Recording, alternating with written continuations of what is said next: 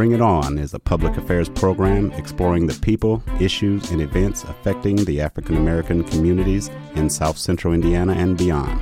Bring It On is a forum for the people, by the people, produced by an independent team of volunteers working at the studios of community radio WFHB in Bloomington, Indiana, and financially supported by listeners like you.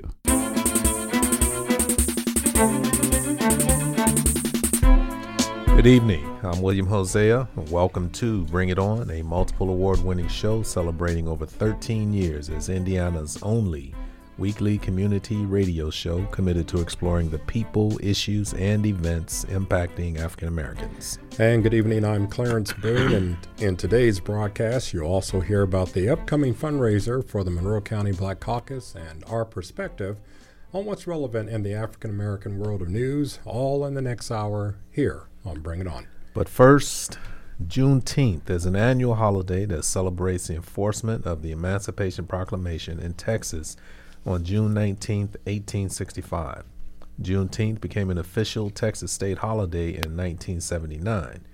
Juneteenth is short for June 19th. Of course, everybody knew that. okay. not, um, not to insult anybody's intellect, you know. Mm-hmm. Well, one thing we didn't add is that there were some uh, parts of the country that were unaware of the, of the Emancipation Proclamation until a year later. Um, and so it takes on double relevance uh, uh, June 19th. But today it is also observed primarily in local celebrations. Traditions include public readings of the Emancipation Proclamation, singing traditional songs such as Swing Low, Sweet Chariot, and Lift Every Voice and Sing, and reading of works by noted African American writers such as Ralph Ellison and Maya Angelou.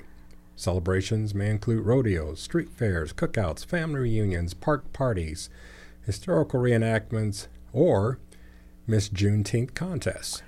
So, to talk about all of this, and I'm going to have to read off her list of accomplishments here, we have invited historian, researcher, actress, playwright, CEO, bank president, and former Miss Juneteenth. and, and bringing on contributor Liz Mitchell to join us to shed more light on Juneteenth and other community based projects that she is involved with uh, the busiest woman in Bloomington, Indiana. Right. Liz, welcome to Bring It On. Thank you. Thank you so much. it's great to be here as usual. We should have added um, uh, space shuttle pilot. That plus uh, refurbisher, um, a renovator, and uh, she's been known to put on some gloves and and, and uh, restore old churches. Well, so help sweep the floor if nothing else.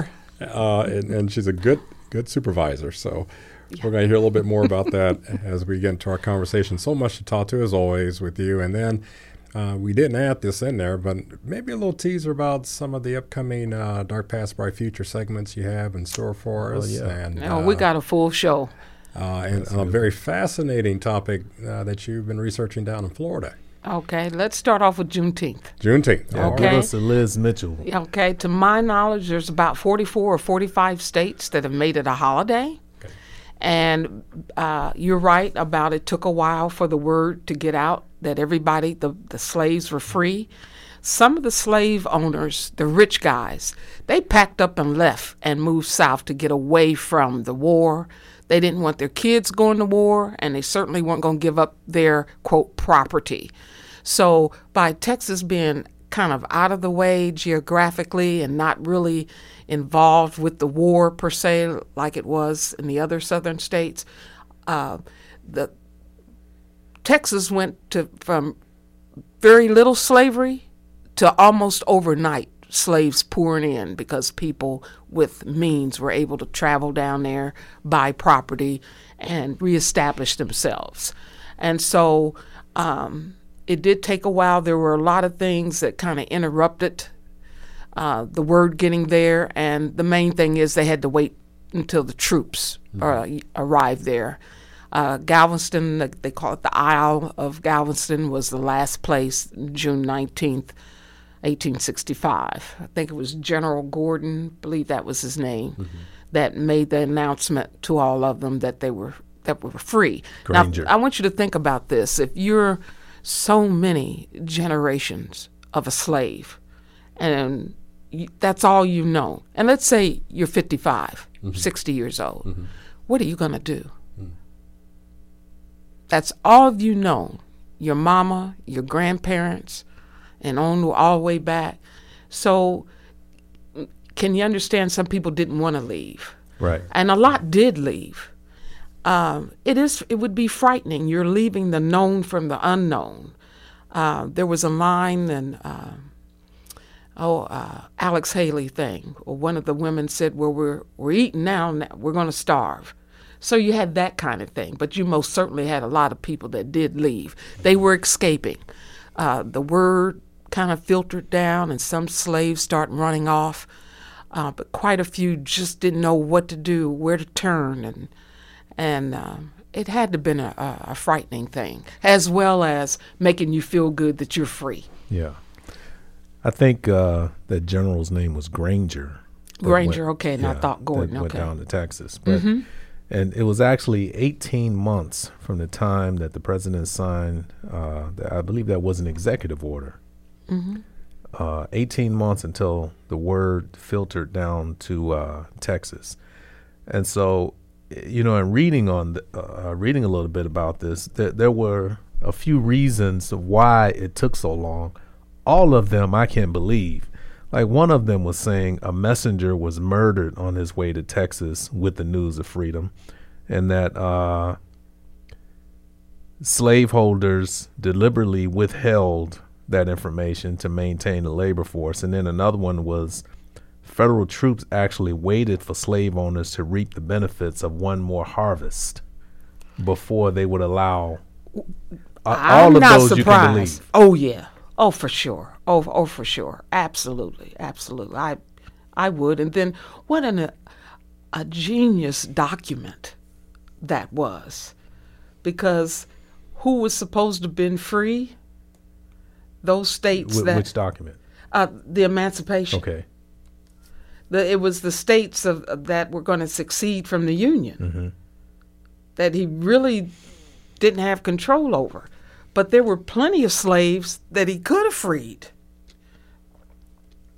So, you know, I've had people ask me the question, did what did that document really mean? Well, eventually it meant we were all free, that our people were free. But it took a while. Everything is so slow, painstakingly slow. You know, something, uh, William, when you said that a document was signed by the president, I, I had to just shake my head.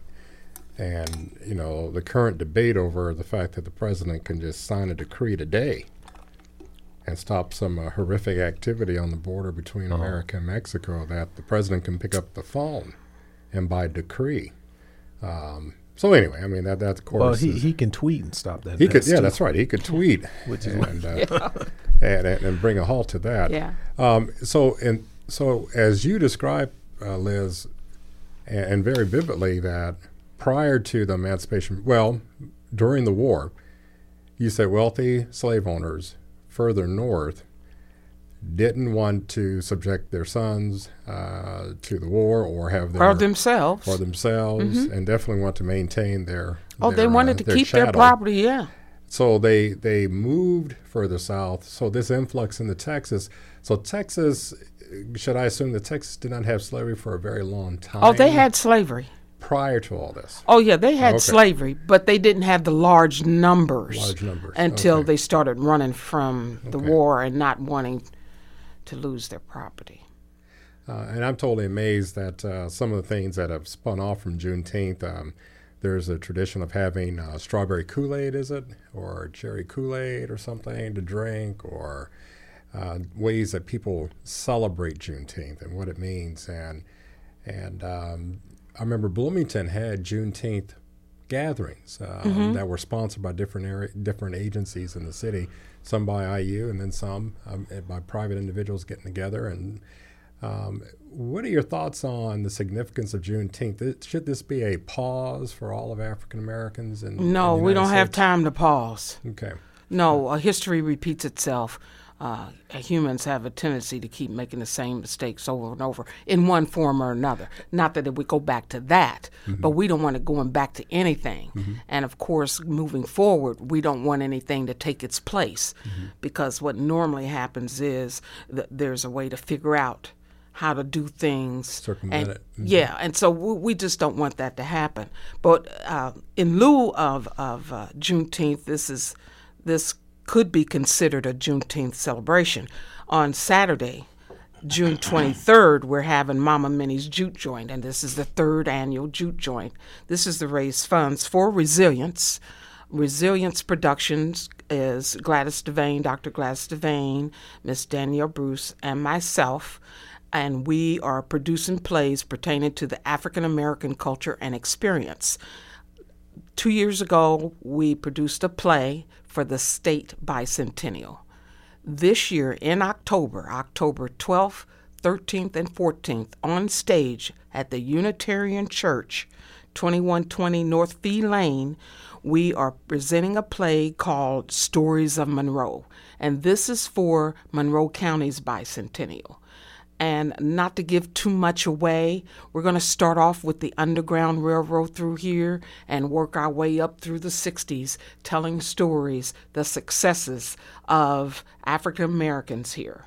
Uh, we're going to talk about the slave catchers. Uh, we're going to we're going to talk about the Underground Railroad and those people, black and white, who participated in the Underground Railroad. We're going to talk about the turbulent 60s, both at, on campus and in the city of Bloomington. Um, we're in the pro- the play's written, but we're rewriting, thinking about stage presentation. So it's in a changing process now. We're really excited about what we're going to present to the public on stage. So if you want to help out uh, Resilient Stories of Monroe and a celebration of soul food and soul music and soul fun for the whole family. Come out Saturday, June 23rd at Don Owens FOP Lodge, 2450 North Curry Pike. Now, I, I, know you said you don't want to give too much away, but you kind of threw a little teaser out there about the Indiana uh, Underground Railroad connection. So, can can you tease us just a little bit more with maybe a little trivia that w- that we don't know already? I'll tell you, most people know about the Ferris, the Currys, and the Smiths. True. And the, the Covenanters Church and all of that. Uh, enlighten those of us who don't. Okay. Uh, Covenanters left North Carolina, came here, resettled. They didn't like the way uh, slavery, they didn't like all of that. So that church and a lot of its members moved out this way. A bunch of them settled here in, in Monroe County. And um, one man uh, Robert Anderson. Uh, his descendant is Jared Jeffries. He came and was the caretaker of uh, the Covenanter Cemetery and his house, which is just north and adjacent to that cemetery. Uh, the family descendants still live in that house. Mm. So we'll, we'll talk a little bit about that. What people don't talk about is the slave catchers that made a lot of money here in Bloomington. So we're going. I'm not going to tell you their names. You got to come see the play. So you will learn who they are. You will hear individual stories of slaves who were caught by them and what happened. And you will hear where they lived in Bloomington. So we have all of that, and that's in the play. So that's another big teaser for you. You know, one thing uh, about all of your productions, or most of them, I would say, is that they always have that personal angle to it, where you tell uh, the life story or, or the family's uh, history and story about it. it kind of draws you in, makes it that much more interesting. So that's what we're trying to do uh, again this time with that. So this is um, uh, sort of a uh, evolving perspective of resilience. Resilience started for those that may be new to the community that are tuning in that have never heard of resilience. Where did it all start? Whose brainchild was that? It, I would say, was the brainchild of Dr. Gladys Devane. Uh, she and I have been friends for years, and she loved to hear facts and stories that I would pick up on my travels because when I travel, I specifically find out about the African American history of wherever I am. It's you have to hunt for it. You can't just go pick up a pamphlet in most places. And so I go asked, uh, what do black people do here? Wherever I go. And so, and I was telling her about some of the things I discovered, and I keep a log of everything, keep it all written down. And I just have a, a huge box full of stuff. And so she's an actress, and everybody knows Dr. Gladys Devane, at least I hope so. And then she likes to write. And she said, let's put our talents together for the state of Indiana's bicentennial because I have a feeling that African Americans are going to be left out of the story. And that's where it all began, just a conversation like that. And so she's retired, I'm retired, and I thought that wasn't on my radar, but okay, I'll try it. And we started off, I said, You write the first scene, and I'll write the first scene. And we'll see if we mesh. We met two weeks later. We had virtually written the same thing, mm-hmm. how it was going to start. So that let me know okay, we can do this. So you said you were worried, uh, uh, concerned about the African American story being omitted from the bicentennial. So once you uh, coordinated the Resilience Project, did you find that it was, it had been left out? For the most part, what we did hadn't been done by anybody. And what I'm most proud of is that the community of Bloomington um, helped sponsor it, pay for it. Mm-hmm. Uh, were actors, actresses in it. It was definitely a community based effort because we uh, turned in a, a grant application for the state bicentennial grant, and we went up to hear the reviews, and our application got rave reviews. I mean, from everybody, high scores, and that's about all we got. So high scores and rave reviews wasn't going to pay for no it. money. So we came back and said, "We don't think we can do it." And they go, "Oh yes, you can do it." And so Bloomington made that happen. Everybody pitched in, and then when we had auditions, uh, we couldn't fit everybody in. So we had, you know, older men and women, black, white men and women, kids And it. So it was everybody's involvement, and that uh, that was just great. That was just awesome. You couldn't ask for it to come together better than it did. What's your goal as far as financially uh, raising money this coming Saturday, how much do you want to walk away with? What would make you satisfied that we're on the right track? And if we made a couple of thousand with this, that would be great. But okay. whatever we make, we're we're happy with it and we feel blessed. More than anything, uh, the feeling of like a family reunion, the community coming together. We dance. We, we, try to come have someone think of all the the old dances and who knows how to do what.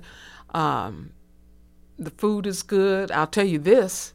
We've got Dr. Gino Devane frying fish Saturday. It don't okay. get any better than that. And um, we we're just really excited about having the community come together, and then of course to see the play. But whatever we get is fine with us. It's just everybody getting together having fun.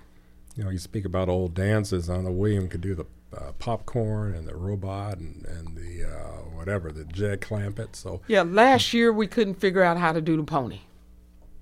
The pony. Yeah. So William, think about that, and William, you need to show us. William, go back to your repertoire. Select the. So we do have a lot of other things with, coming with my up. bad leg. Yeah. um, I want to move on to okay. uh, one of the descriptors we used and uh, we don't take this lightly because you truly are an historian. And uh, many people don't know that you have one of the most extensive Jim Crow selections or collections, rather, and not only the city, but probably this part of southern Indiana. Um, and you've traveled many places to mm-hmm. sort of compile all this. Tell us a little bit about what you've recently acquired, or nothing, because it's all gone underground. I don't know if you remember was it last year at the fairgrounds in Indianapolis? There was a gentleman selling Jim Crow, uh-huh. and a, a, lady came through with her son and was just irate that someone would sell that.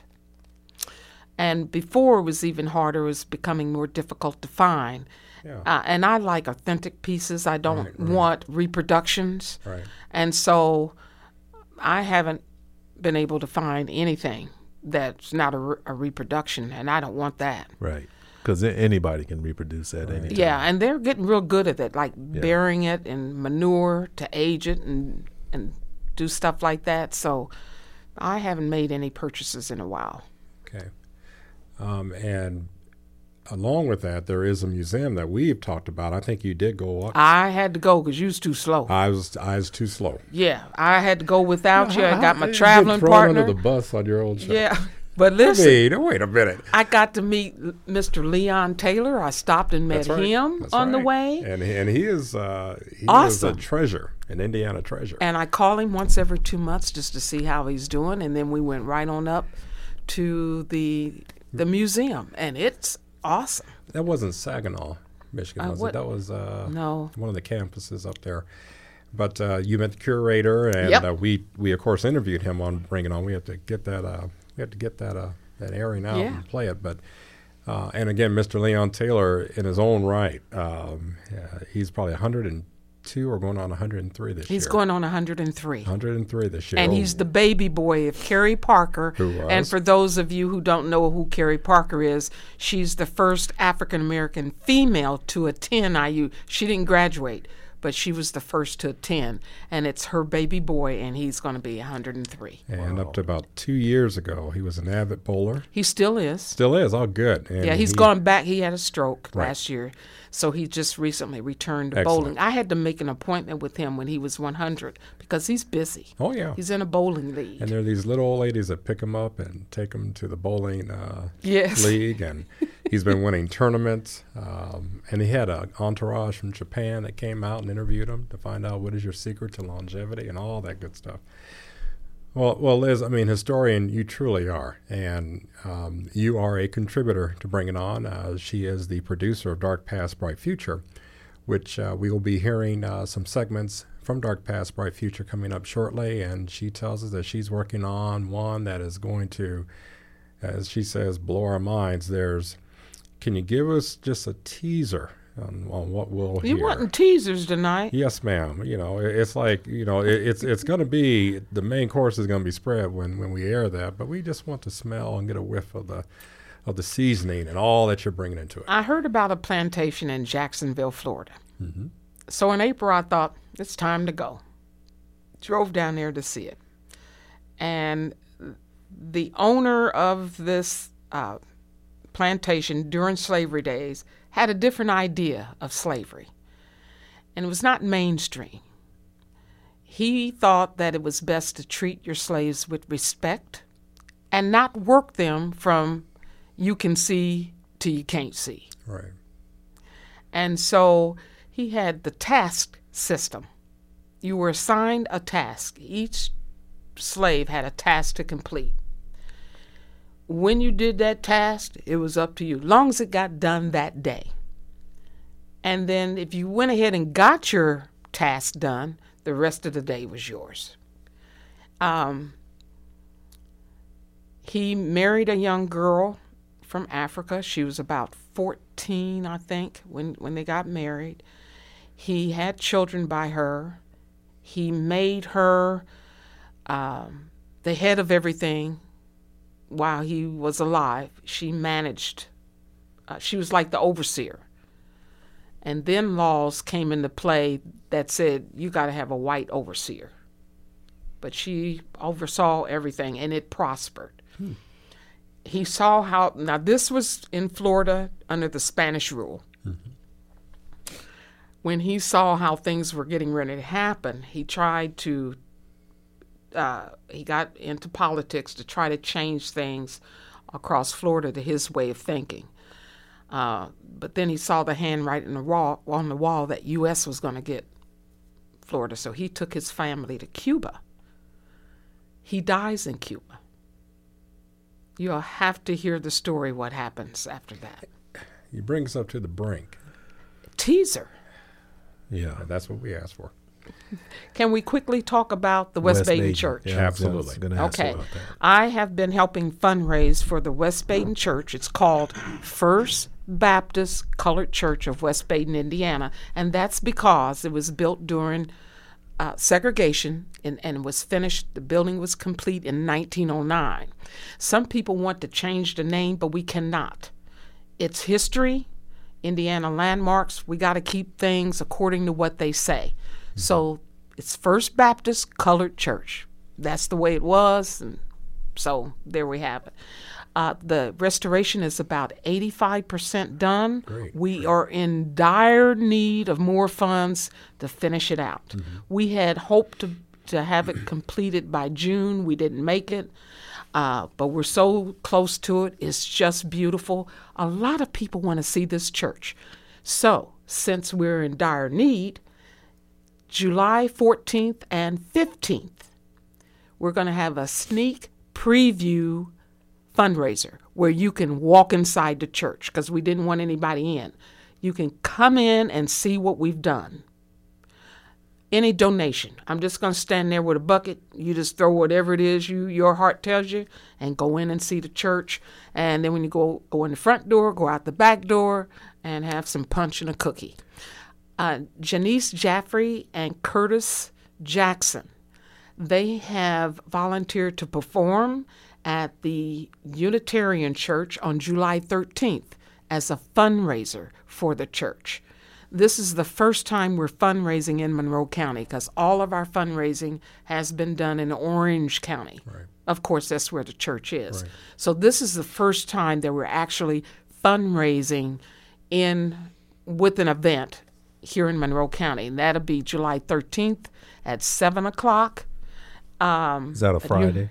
That's a Friday. And uh, that address is 2120 North Fee Lane. The tickets uh, are $20 for 16 and up for adults, $10 for children age 15 and under. And you can contact the Unitarian Church for tickets and also Second Baptist Church for tickets. Let me get in one last question. You said people wanted to change the name of the church. They just wanted us to drop the word colored. Okay. Yeah, let me clarify that. Yeah. And we have to abide by Indiana landmarks. They come in and check. Uh, we had to put the wood back. It's yellow poplar. Uh, someone came through and said, I've got some yellow poplar. You want it? We have been embraced warmly by the people in the community. Uh, they can't wait to see that church done, and they have supported us, you know, from day one. Descendants of I have found members? some. You found some. Yes. Excellent. That actually attended or their family members attended. their ancestors, Ancestors who are now deceased. Uh, I found the um, one of the deacons and the piano player were married, and I found their grandchildren Okay. And the church last held service, what, in the 80s In by a white congregation. 1980? 19, about 1987 by a white congregation. Have you found any of their former members? Uh, some of them, I met a couple that, when we first got down there, I met a couple that uh, was the pastor in the 80s, and he and his wife were married in the church. Okay. There's a lot of history there. And so uh, when you come in, we're going to have myself and two other people talk about the history of the community and uh, as well as the history of the church. It kind of goes hand in hand. So just come down and see the church. It, you'll be surprised at what it looks like now. Well, you just touched on the history of the community, and, and that's something I, I know we are just about out of time. Uh, say one minute or, or a little bit over, what was the history in that part of the state um, for a black family to live there, for a black family to relo- relocate there? How did that happen? back in those early days they had they left the farms for good jobs at that time so they were waiters bellhops maids for the hotels there uh, it was a thriving community a large community and of course segregated so they had the babylon where you can go for entertainment there were several churches there um, AME church which has uh, been destroyed. the Babylon's gone. There were several hotels because during its heyday, West Baden French Lick, it was it. You know, it predated Las Vegas. So mm. when the trains are running through America, who's who went to French Lick in West Baden. Like people like Al Capone and John Dillinger. Joe Louis. Joe Louis Stayed at the Waddy Hotel. Yeah, so he couldn't, he could play golf on the golf course, but he couldn't stay in the hotel. So he had to stay at the Waddy Hotel. But the who's who, when the train came in, if you're ever there, there's a building that looks like a Coca Cola building. Mm-hmm. As you yeah. come into West Baden, you look to the right. Our church is to the left. But if you look at the to the right in front of the West Baden Hotel, behind that Coca Cola looking like building, which I think they did pr- produce Coca Cola, the Waddy Hotel set there. So the train would come in, let their colored passengers off first. Then it would go down and let the white passengers off at the arch. And there would be horses and wagons okay. and buggies to take them up to the grand entrance of the West Baden Hotel. So whoever attends is in for a treat. And again, the date for that fundraiser? For uh, for the hotel, for, for the hotel. For, for the church. For the church. Yeah, the concert is July 13th okay. at the Unitarian Church here in Bloomington at 2120 North Fee Lane. You can get tickets at the Unitarian Church or Second Baptist Church. Okay. The next two days, Saturday and Sunday, from noon to 4 in West Baden to see the church that we're restoring. For donations, whatever your heart tells you, you can go through and see the church. And this uh, weekend, this weekend, Saturday, June 23rd, is Mama Minnie's Juke Joint. Soul food, soul music, and soul fun. We're going to have a dunk tank. The chief, uh, fire chief, is going to be in the dunk tank. Pastor Bruce Rose will be in the dunk tank. Don't, don't point you? to me. I can't swim. Okay. Uh, that event is $15 per person. $20, $25 per couple at the Don Owens FOP Lodge, 2450 North Curry Pike. That starts at 5 o'clock and is over at 8. We'll have big signs up there on North Curry Pike so you can see it. Yeah. Nothing else, come out and dance. And we'll let that be the last word. Okay, our special thanks to Liz Mitchell, historian, researcher, playwright, and Bring It On contributor uh, for joining us to shed more light on Juneteenth and other community based projects that she is involved with. And I'll, I'll name a couple of them the West Baden uh, Church Restoration Project, the Resilience Play Project, and, and did I miss anything? Reverend Marvin Chandler documentary. Okay. And the documentary on the the African Americans in West Baden, Indiana, and of course the church. The busiest woman in Bloomington. That's right. And we almost forgot uh, she's a marketeer as well.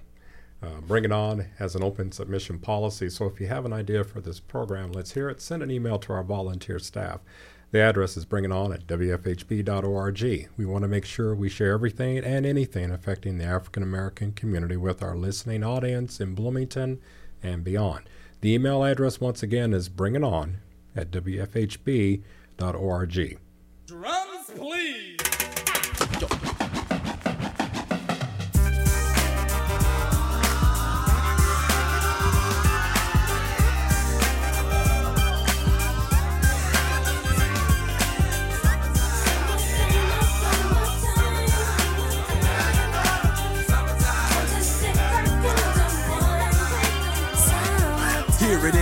Groove slightly transformed. Just a bit of a break from the norm. Just a little something to break the monotony of all that hardcore dance that has gotten to be a little bit out of control. It's cool to dance, but what about a groove that soothes and moves romance? Give me a soft, subtle mix. And if it ain't broke, then don't try to fix it. And think of the summers of the past. Adjust the bass and let the alpine blast. Pop in my CD and let me run around and put your car on cruise and lay back, cause it's summertime.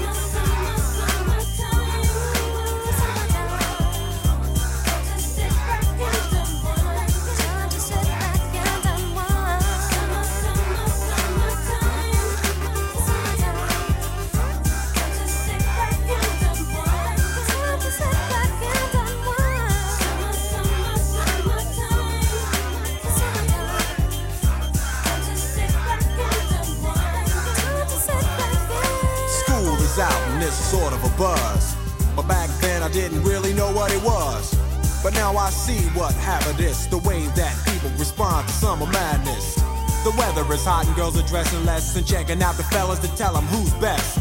Riding around in your Jeep or your Benzos, or in your Nissan sitting on Lorenzo's. Back in Philly, we be out in the park. A place called the Plateau is where everybody go. Guys out hunting and girls doing likewise. Honking at the honey in front of you with the light eyes. She turn around and see what you beeping at. It's like the summer's a natural aphrodisiac. And with a pen and pad, I compose this rhyme to hip you and to get you equipped for the summertime.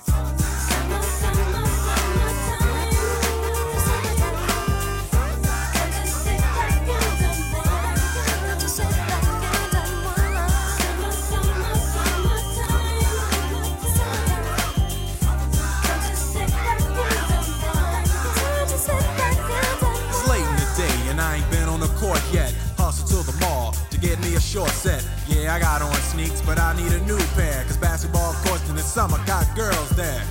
The temperature's about 88. Hop in the water plug, just for old time's sake. Break to your crib, change your clothes once more. Cause you're invited to a barbecue to starting at 4. Sitting with your friends as y'all reminisce about the days growing up and the first person you kiss. And as I think back, makes me wonder how the smell from a grill can spark up nostalgia. The kids playing out front, little boys messing around with the girls playing double dutch. While the DJ spinning a tune as the old folks dance at your family reunion. Then six o'clock rolls around. You just finished wiping your car down. It's time to cruise, so you go to the summertime hangout. It looks like a car show. Everybody come looking real fine, fresh from the barbershop fly from the beauty salon. Every moment frontin' and maxin', chillin' in the car, they spend all day waxing, leaning to the side, but you can't speed through two miles an hour, so everybody sees you. There's an air of love and of happiness, and this is the Fresh Prince's new definition of summer madness.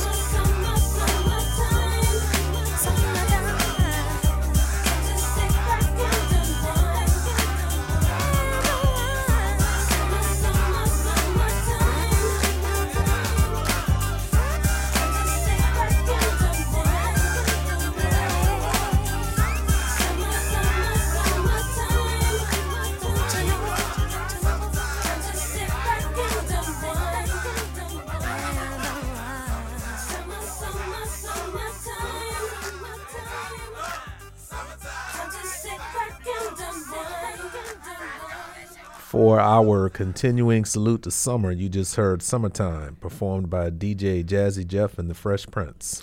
To keep up with local news and to find out what's happening behind the scenes at WFHB, you're invited to like the WFHB Facebook page. Go to facebook.com and search for WFHB.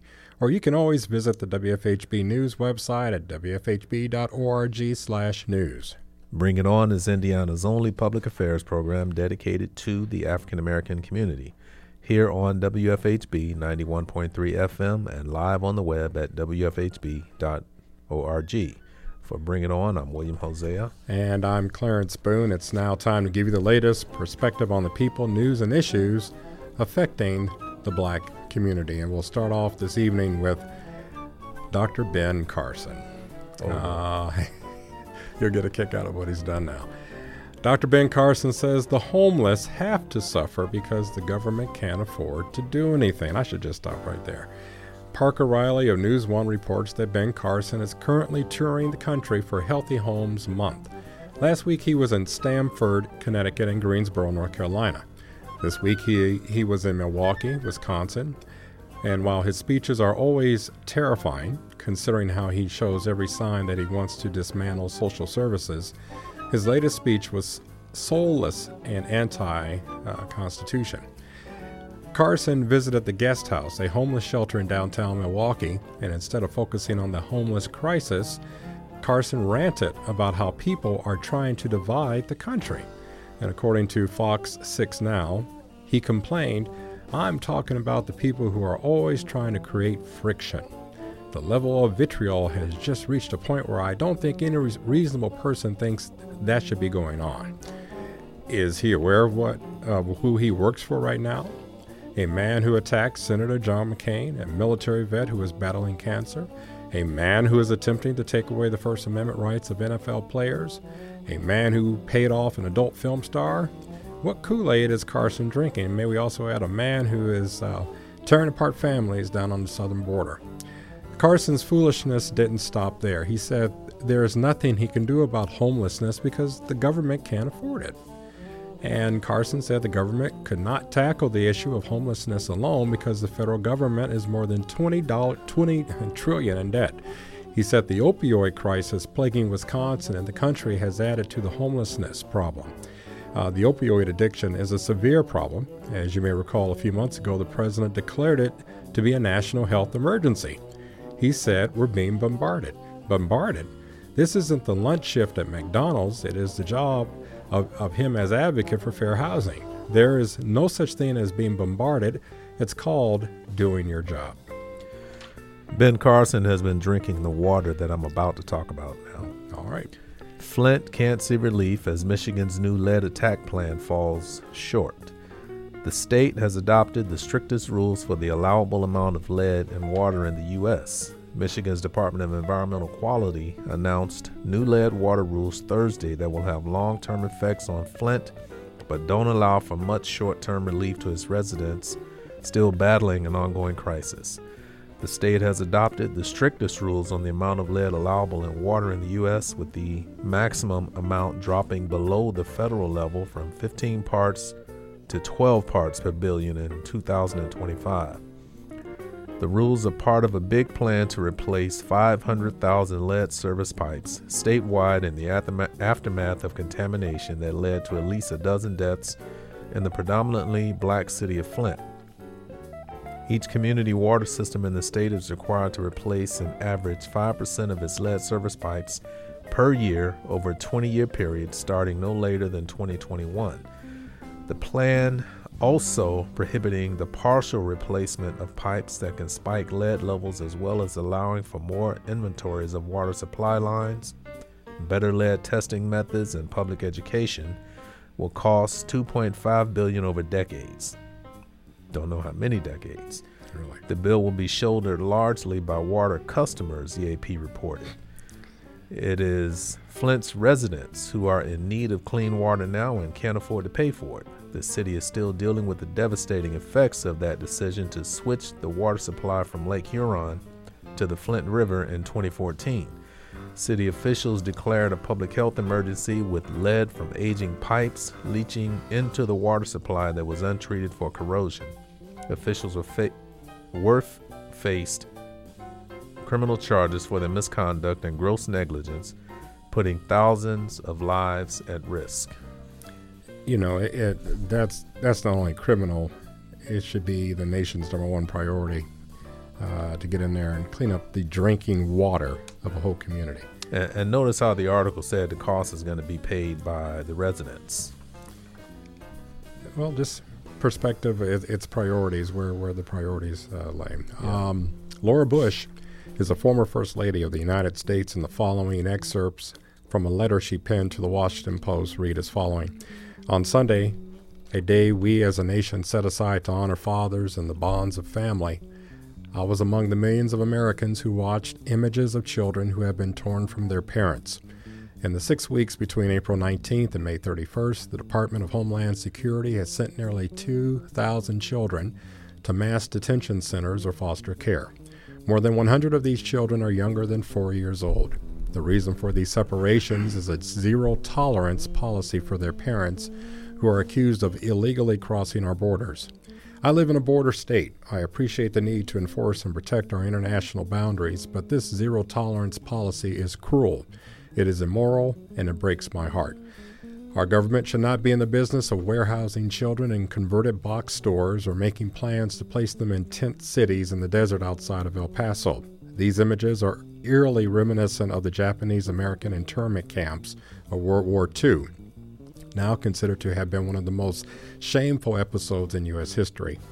We also know that this treatment inflicts trauma. Interred Japanese have been two times as likely to suffer cardiovascular disease or die prematurely than those who are not interred.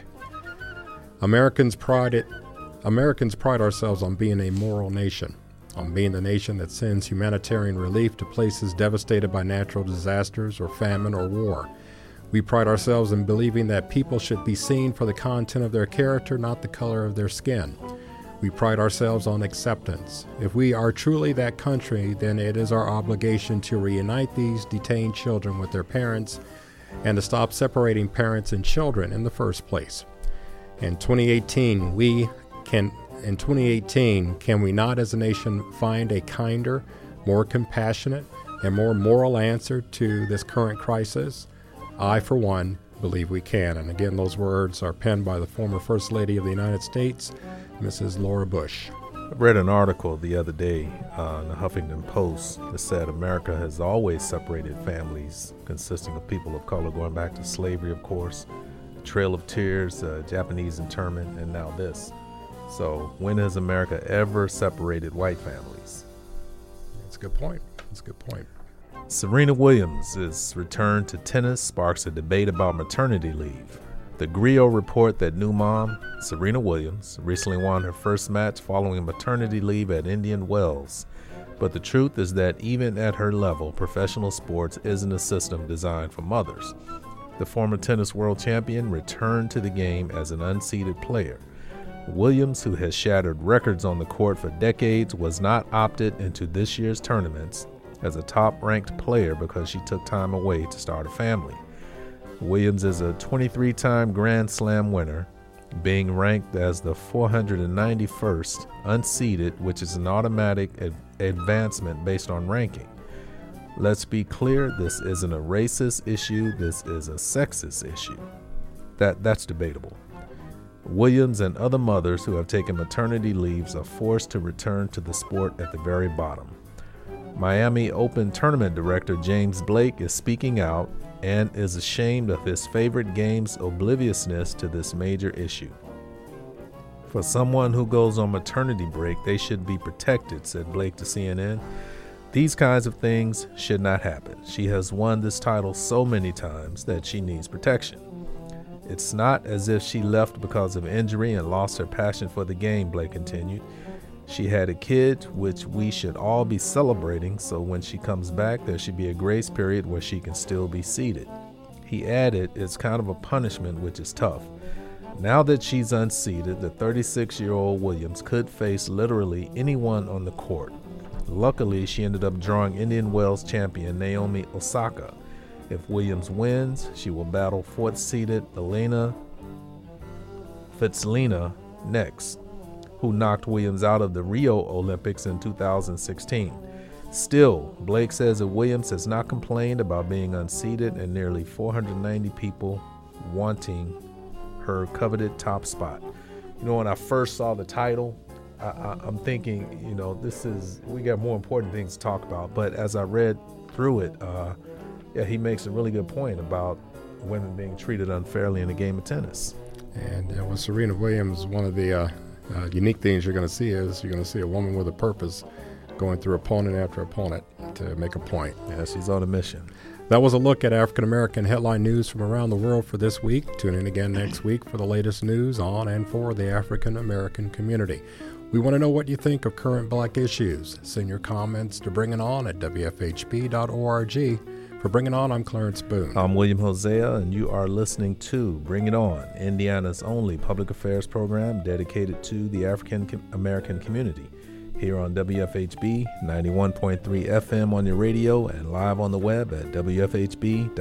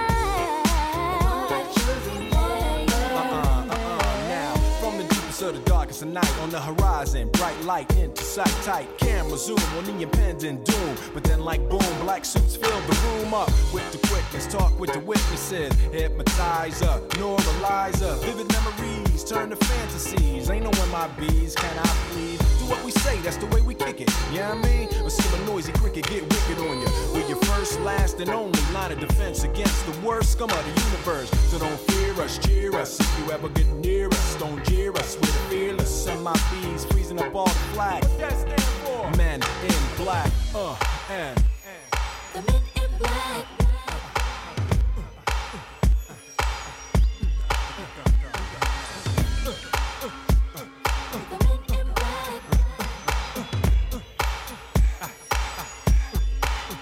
Let me see you just bounce it with me, just bounce with me, just bounce it with me. Come on, let me see you just slide with me, just slide with me, just slide with me. Come on, let me see you take a walk with me, just walk it with me, take a walk with me. Come on, and make your neck work. Now freeze. Uh.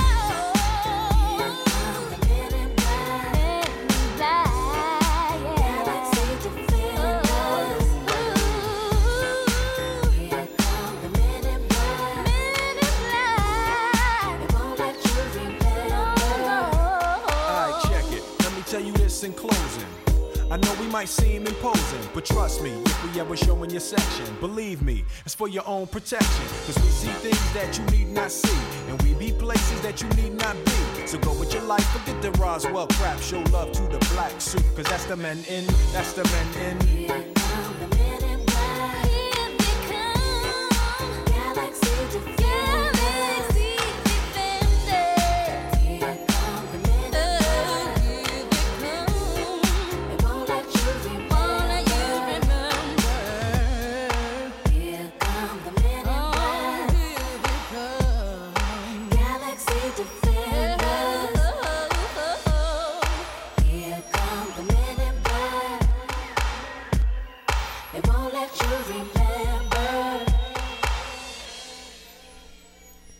Will Smith returns to perform the theme song to the 1997 summer blockbuster movie Men in Black.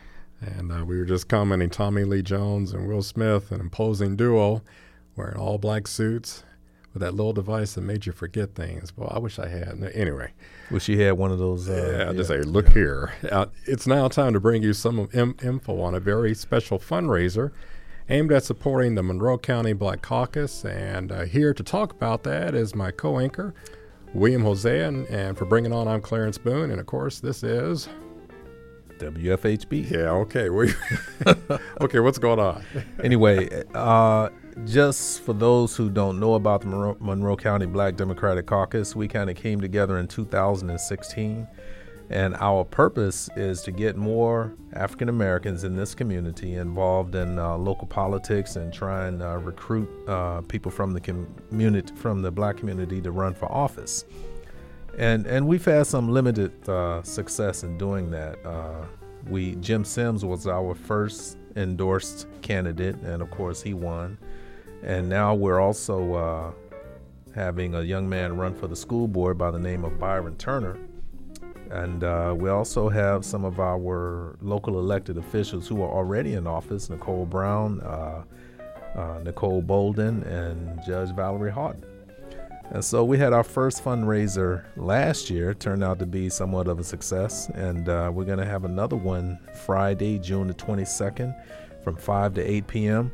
Location is at Griffin Realty, 735 South College Avenue and we're gonna have a live jazz fusion band, and these guys are bad. I'm telling you, I heard them play uh, a couple of times, and I think if you come out and listen to them, you'll really enjoy it. We're gonna have uh, some food, uh, some free food, but we're also gonna uh, have some food trucks, uh, a few drinks, and then uh, there'll probably be quite a bit of people from the community, you know, some of everybody, uh, working folks, uh, local politicians. Not that politicians don't work, but you know. so some some local elected officials and uh, also some of the candidates who are running for office. And also want to throw in, we get very broad support mm-hmm. for the Black Democratic Caucus. You know, African Americans are only 3.6% of the population here but we get a really diverse uh, uh, bunch of support from the community here.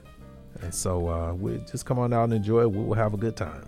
Now, uh, the actual act of fundraising, will it be a passing of the hat or a sale of tickets, or how do you plan to raise some funds? If you want to just drop a few dollars in the hat, that's fine. Uh, but you can also write a check, and we're trying to get something in place now where you can just swipe the card but that remains to be seen. But we are working on it. All right, and the time once again on that? 5 to 8 p.m., 735 South College Avenue, right there Griffin Realty. All right, so are we, or is this like early announcement for a few years from now that maybe we may see uh, William Hosea's name up on a billboard?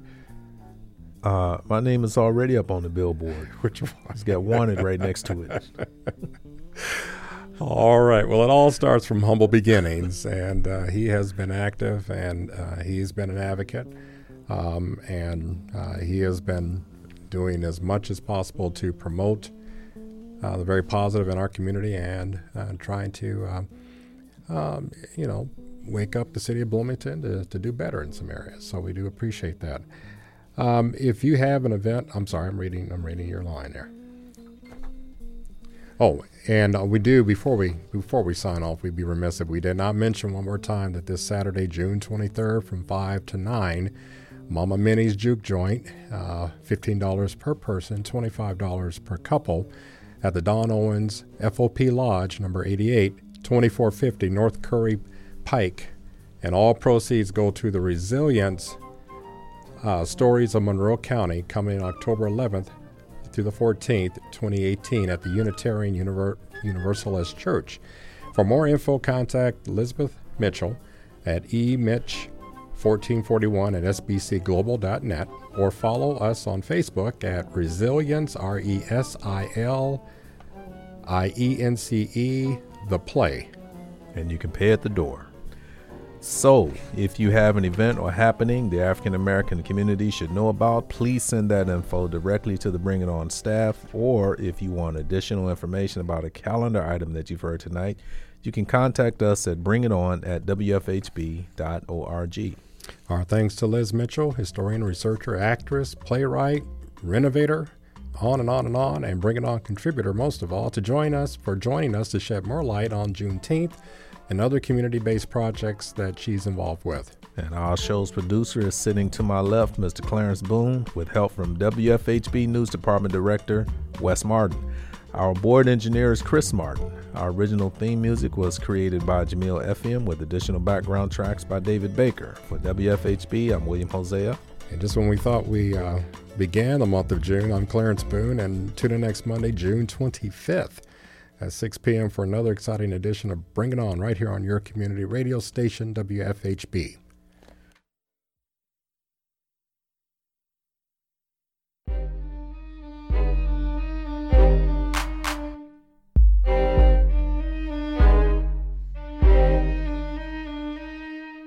You've been listening to Bring It On, a volunteer powered production of Community Radio WFHB in Bloomington, Indiana. Bring It On is your forum for open dialogue on the people, issues, and events affecting the African American community in South Central Indiana and beyond.